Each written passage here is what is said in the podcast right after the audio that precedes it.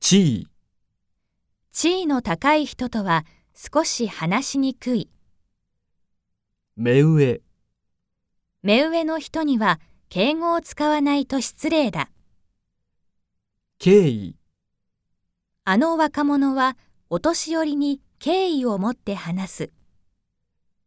敬う、目上の人を心から敬う。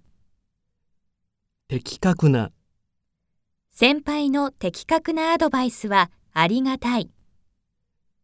忠告、祖父の忠告は今も役に立っている。サポート、新入社員は先輩たちにサポートしてもらう。威張る、部下に対して威張る上司にはなりたくない。押し付ける、先輩に仕事を押し付けられた。ご無沙汰、先生、久しくご無沙汰しております。恐縮、ご無沙汰している先生から連絡があり、恐縮した。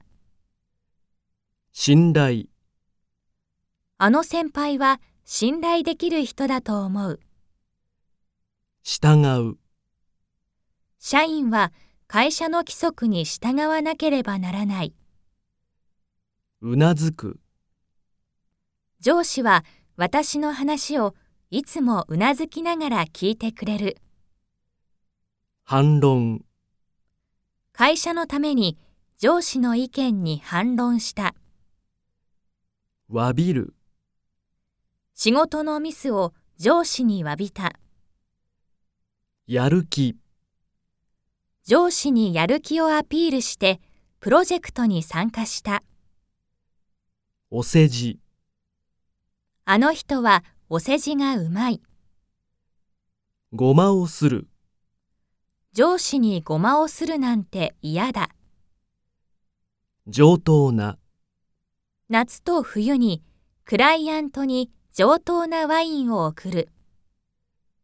苦痛、残業が毎日続くのは苦痛だ。